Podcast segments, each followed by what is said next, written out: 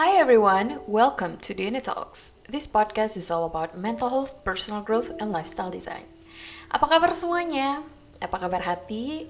Apa kabar pikiran? I hope that you're doing well.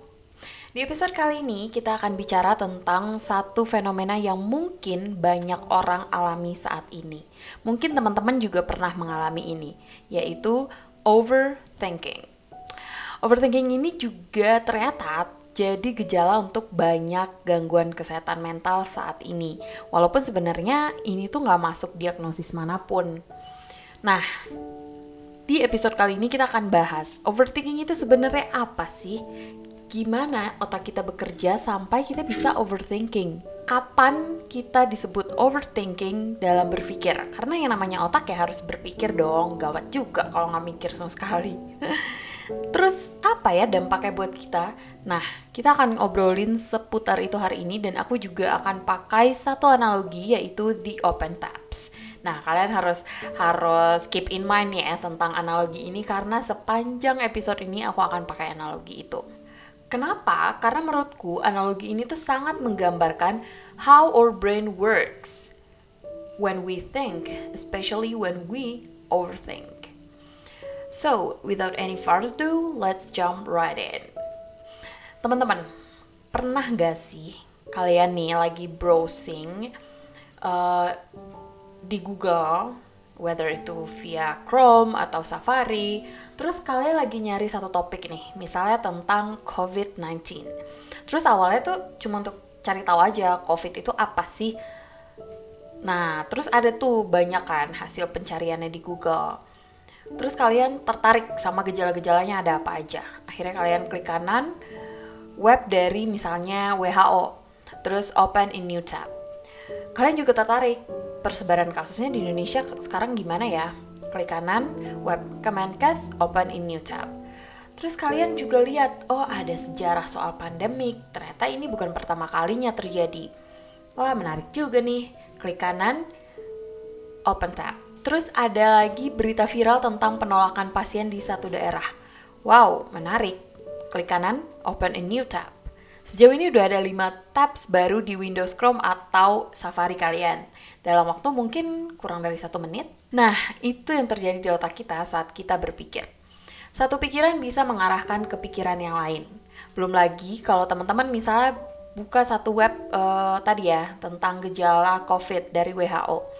Ternyata di web itu, di laman itu, ada banyak banget info, nggak cuma tentang gejalanya aja. Sampai akhirnya itu tuh banyak banget uh, tabs-tabs baru yang bisa kita buka dari jendela pencarian itu. Bayangin kalau ada seribu atau sepuluh ribu tabs yang kebuka di Chrome atau Safari kita. Yang terjadi apa? Laptopnya bakal hang, ngadat, berhenti bekerja, right? Nah, kayak gitu juga otak kita. Saat terlalu banyak tabs yang terbuka di otak, kapasitas otak nggak lagi bisa menampung. Akhirnya hang, ngadat, berhenti bekerja. Kalau otak kita udah mulai hang dan ngadat, jadinya gimana? Jadinya ya susah mikir, terus zonk, atau nggak bisa mikir, mumet, pusing, nggak fokus, dan lain sebagainya. Lebih jauh kalau kita ngomongin struktur otak nih ya teman-teman. Bagian otak yang bertanggung jawab buat mikir itu adalah namanya prefrontal cortex, otak bagian depan. Nah, kalau otak bagian depan ini tuh udah kepenuhan alias ngadat, maka kinerja otak akan diambil alih sama yang namanya amigdala, bagian otak yang bertanggung jawab untuk emosi kita. Makanya kalau udah pusing, kita jadi gampang sensitif nggak sih? Kayak mudah tersinggung, mudah marah, dan lain sebagainya. Itulah yang terjadi ketika kita overthink, teman-teman. Terlalu banyak tab yang terbuka di otak kita sehingga jadi bikin kita kesulitan melakukan hal lain. Dan overthink ini tuh kayak candu dan geraknya tuh cepet banget gitu. Just like when you search on a topic on Google, misalnya covid nineteen. Kalau saat ini kalian search kata itu di Google, akan muncul enam miliar hasil pencarian. Nah, otak kita juga gitu, geraknya tuh cepet banget sebenarnya. Lagi mikir kerjaan, langsung keluar satu juta hasil pencarian di otak. Misalnya kayak kepikiran soal to-do list yang belum dikerjain, soal strategi kerja yang kayaknya lagi nggak work, soal rekan kerja yang nyebelin, soal bos yang rewel, soal T H R yang belum turun, soal klien yang belum di follow up. Itu aja tuh udah langsung kebuka berapa tuh? tujuh tabs baru. Satu tabs bisa membuka banyak tabs lain. Belum lagi, misal, tabs T H R akan bikin kita mikir lagi, ada tagihan yang belum dibayar, ada wishlist yang pengen banget dibeli, ada gadget yang perlu diganti, dan lain sebagainya. Nah, terus balik lagi, kapan sih kita disebut overthinking? Kapan ini disebut berlebihan? Padahal sebenarnya otak kita tuh pasti bekerja dong, pasti mikir, bahkan harus mikir. Kalau kita nggak mikir tuh udah gawat banget. Ada perbedaan besar sebenarnya antara Uh, overthinking dan juga productive thinking, atau berpikir yang produktif gitu, atau yang bermanfaat, misalnya kayak problem solving atau analyzing to uh, make any decisions, atau reflecting. Nah, ini semua tuh pasti mikir, tapi itu beda banget sama overthinking. Sekarang coba kita bahas satu-satu ya. uh, kita bahas tentang berpikir produktif dulu nih. Sehari-hari itu kita pasti memecahkan masalah dan mengambil keputusan, benar gak? Dan itu harus dipikir matang-matang dong, bukan asal memecahkan masalah aja gitu, atau asal mengambil keputusan gitu. Dan biasanya nih kalau kita memecahkan masalah, eh, pertama kita akan eh, akan mikirin dulu kan, ini masalahnya apa gitu. Nah, this is the first steps that we open. Terus kita juga akan mikir, oke, okay, masalahnya adalah ini. Terus alternatif masalah yang bisa gue ambil apa? That is the next steps. Mungkin steps ketiga, keempat, dan seterusnya. Sampai akhirnya kita menemukan pemecahan masalah, ya kan? Terus apa? Kalau itu productive thinking, we will do that. Ketika kita udah tahu nih, oke, okay, masalah gue ini dan ini ada alternatif yang bisa gue kerjain, gue akan ngerjain A, B, C, D, E gitu. Kita akan melakukan itu, bukan lagi thinking doang. Ini adalah perbedaan pertama overthinking dan problem solving. Overthinking biasanya cuma sampai thinking aja, nggak dikerjain, nggak dilakuin gitu. We think too much, sampai nggak ada waktu buat ngelakuinnya. Nah, perbedaan mendasar berikutnya juga adalah when we overthink, we tend to think about the problem. Kayak kita fokus mikirin masalahnya, we ruminate about that. Kita menyesali keputusan-keputusan yang kita ambil sebelumnya. Kita menyesali perilaku-perilaku orang yang ada di sekitar kita. Kita menyalahkan keadaan, kita menyalahkan diri sendiri gitu. Kita menyesali, kenapa ya kemarin aku nggak gini, kenapa aku nggak gitu gitu. Sampai akhirnya masalah ini muncul gitu. Kita fokus di masalahnya dan why that happens. Sedangkan dalam problem solving, kita pasti mikirin masalahnya juga. Tapi itu cuma buat assessment doang. Cuma buat tahu apa yang sebenarnya terjadi dan kemana kita harus melangkah. Bukan untuk menyesali keadaan. Gitu. Nah, sebenarnya ini juga terjadi dalam uh, pembuatan keputusan. The first steps that we open is about the alternatives. Ya kan? Kita akan berpikir nih, pilihan apa yang ada di depan kita. Keputusan apa yang harus kita pilih. Dan dari situ tabs-tabs lainnya akan terbuka. Misal kayak tabs pertama adalah uh, aku mau makan apa? Enter. Keluarlah seribu pilihan misalnya. Ada ayam goreng, nasi padang, sushi, pizza, bubble tea, toast, spaghetti, ayam penyet, apalagi. Whatever it is, ada seribu gitu kan. Terus kita akan mulai menganalisis ya kan. Menganalisis tuh berpikir, thinking. Kalau ayam goreng enak sih, tapi kayaknya kenyang banget deh kalau aku ma- makan ayam goreng. Terus tempat belinya juga agak jauh dari sini. Kalau pizza, hmm, aku lagi nggak pengen yang kering-kering sih, pengennya yang ada kuah. Hmm, terus apa lagi ya? Nah, begitu tuh seterusnya. Sampai akhirnya kita memutuskan, oke, okay, aku akan beli soto ayam, sama aku akan beli bubble tea gitu. Kita buka GoFood, pesan makanannya, misal kayak gitu. Kalau overthinking gimana? Sama, we open the tabs, mikirin kemungkinan-kemungkinan ke depan. But we focus on what if. Gimana kalau? Gimana kalau aku makan ayam goreng terus kolesterolku naik? Kalau aku mau makan sushi nggak bisa delivery, aku harus keluar. Gimana kalau nanti aku ketularan corona? Beli bubble tea gulanya gede. Gimana kalau aku nanti diabetes? Kalau beli ayam penyet nanti sambalnya kepedesan gimana, aku nggak punya minuman, gimana kalau gimana kalau gini, gimana kalau gitu, gimana kalau what if. Pikiran kita berputar-putar di sini, ujung-ujungnya nggak jadi beli, keburu makan malam. No action. Ini baru soal makanan loh teman-teman, belum soal kerjaan, belum soal kuliah, belum soal pasangan, soal negara, sampai soal apakah bumi itu bulat atau datar. Banyak banget yang kita pikirin, ya nggak sih? Kebayang nggak berapa tabs yang kebuka setiap malam saat teman-teman bakalan tidur? Miliaran kali ya. Sama kayak tabs di Chrome atau Safari, otak kita juga nggak bisa bekerja optimal secara bersamaan dalam satu waktu, teman-teman. Walaupun kita buka misalnya seribu tabs dalam satu waktu gitu, yang kita baca tetap satu kan dalam satu waktu. Active tabsnya tuh cuma satu, lainnya running in the background. Begitu juga dengan otak kita. Walaupun misalnya kayak kita mikirin banyak hal nih dalam satu waktu, yang jadi fokus kita itu sebenarnya cuma satu. Jadi nggak ada tuh istilahnya multitasking. Yang ada kita berpindah dari satu pikiran ke pikiran yang lain dalam waktu cepat. Ini adalah perbedaan yang ketiga antara overthinking dan productive thinking. Ketika kita berpikir produktif, kita mikirin tentang pemecahan masalah dan pengambilan keputusan. Pemikiran kita akan ngebantu kita dalam ngelakuin sesuatu atas situasi yang kita hadapin gitu. Tapi ketika kita overthink, kita sibuk ruminating, kita sibuk worrying, menyesali masa lalu, dan mencemaskan masa depan. Menyesali kenapa aku nggak bukain pintu buat orang asing yang nggak sengaja ketemu di kafe. Gimana kalau nanti orang lain juga nggak bantuin aku pas aku susah? Kalau pemikirannya udah kayak gini, double kill. Ruminating and worrying at the same time. Pusing banget. Nah, overthinking itu juga beda sama reflecting. Periodically kita pasti perlu yang namanya reflecting, ya kan? Kayak kita perlu buat berhenti bentar, buat berefleksi, buat ngeliat apa aja yang udah kita lakuin dan sejauh mana kita akan berjalan.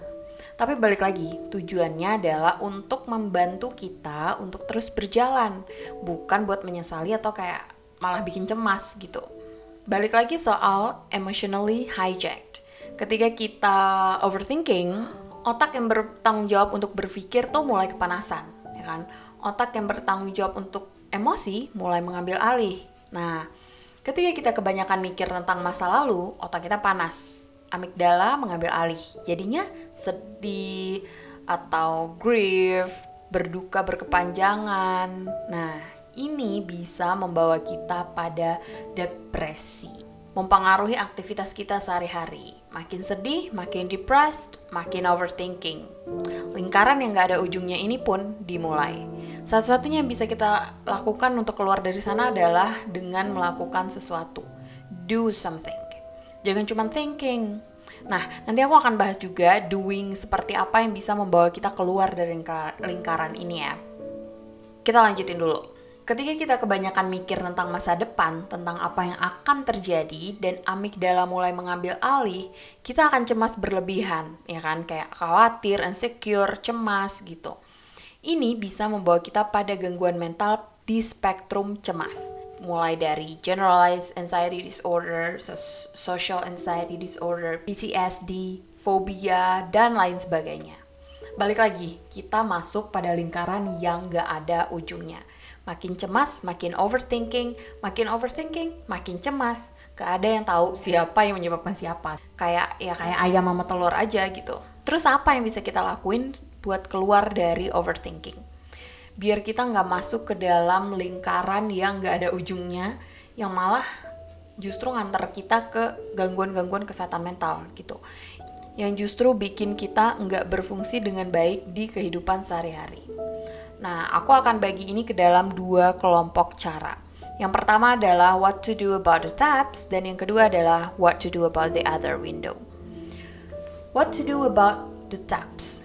Kita ngomongin pikiran itu sendiri. Apa yang bisa kita lakukan biar pikiran yang banyak melimpah ini gak jadi ganggu buat kita?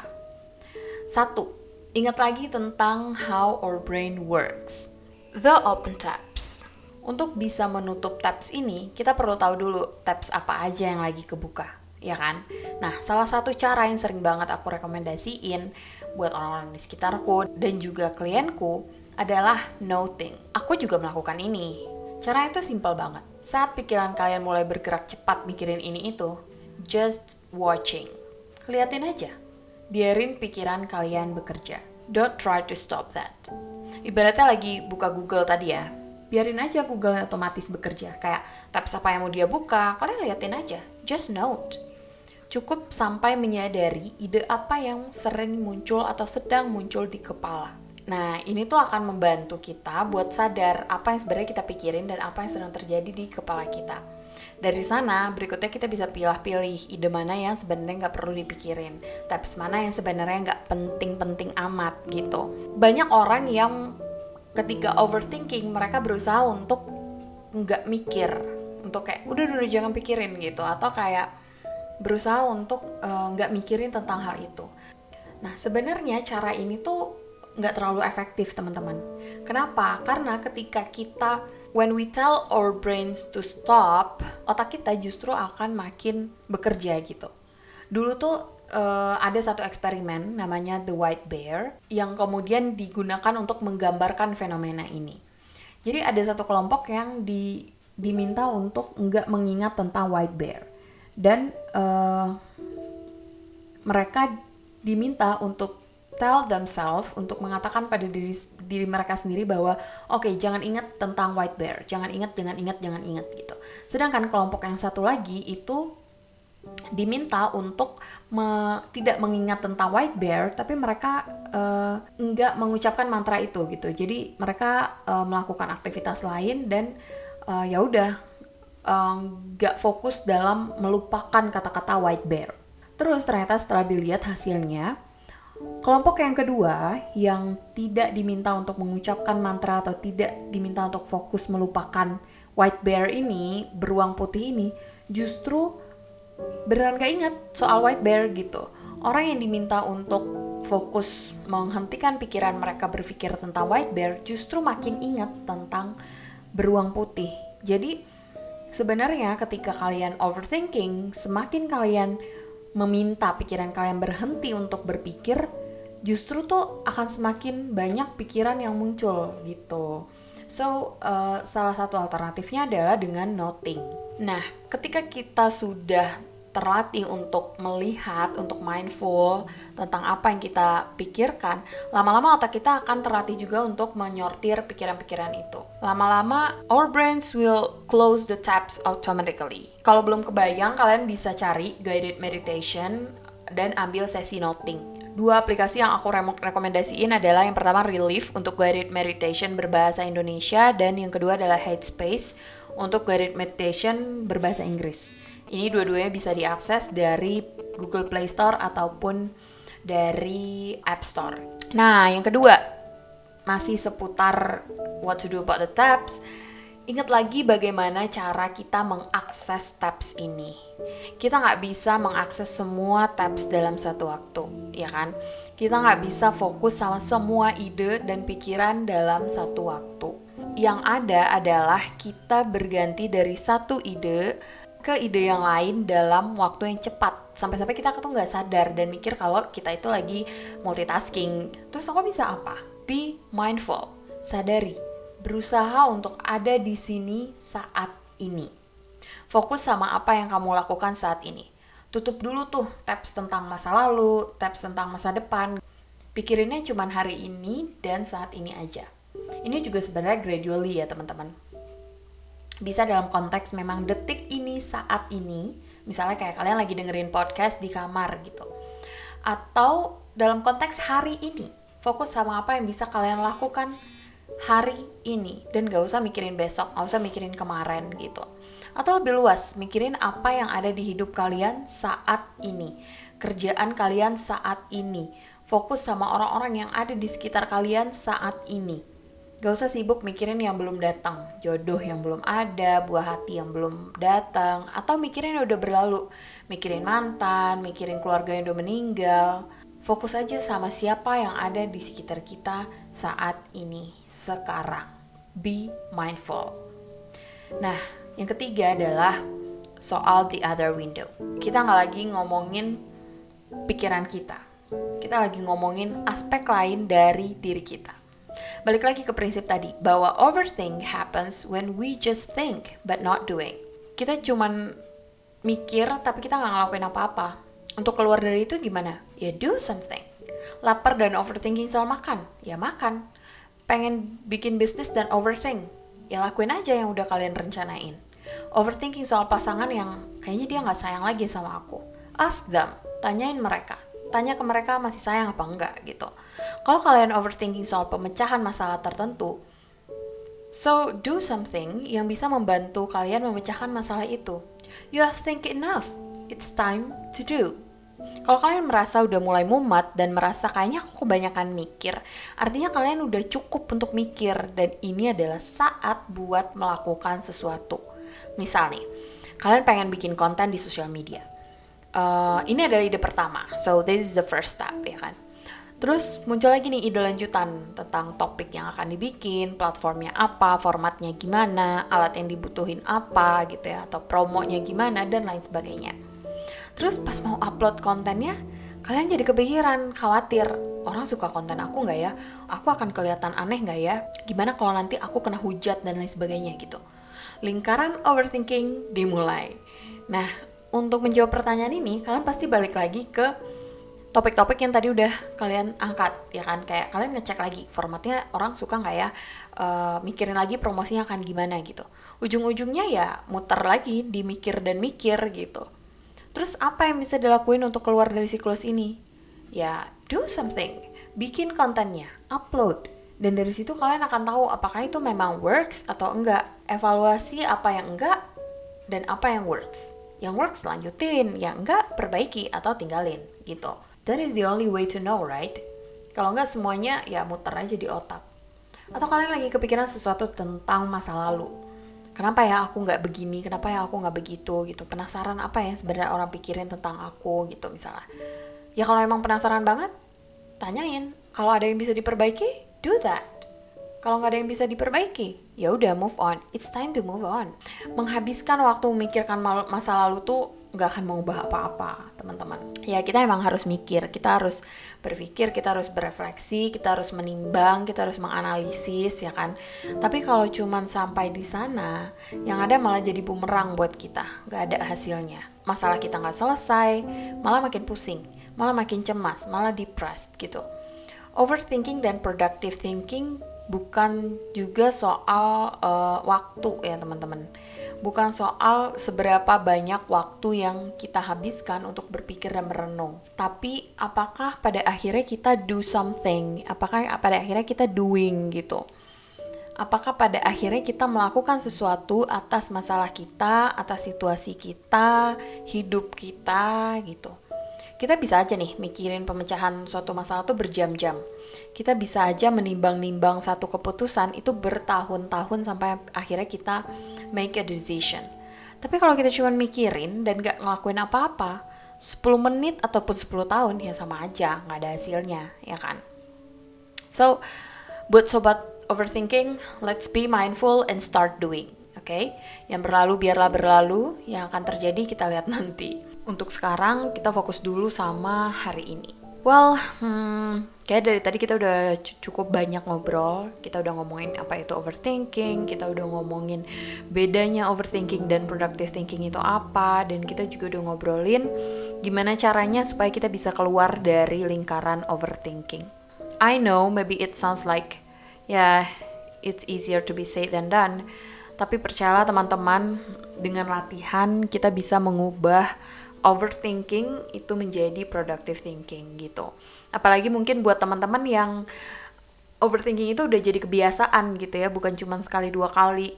Pasti butuh latihan untuk train your mind, change your mindset, supaya resource yang kita punya, resource kognitif yang kita punya itu bisa kita manfaatin buat kemajuan diri kita sendiri gitu. Buat kita bisa melangkah lebih jauh lagi, bukannya mengikat kita di masa lalu atau menahan kita untuk bergerak maju.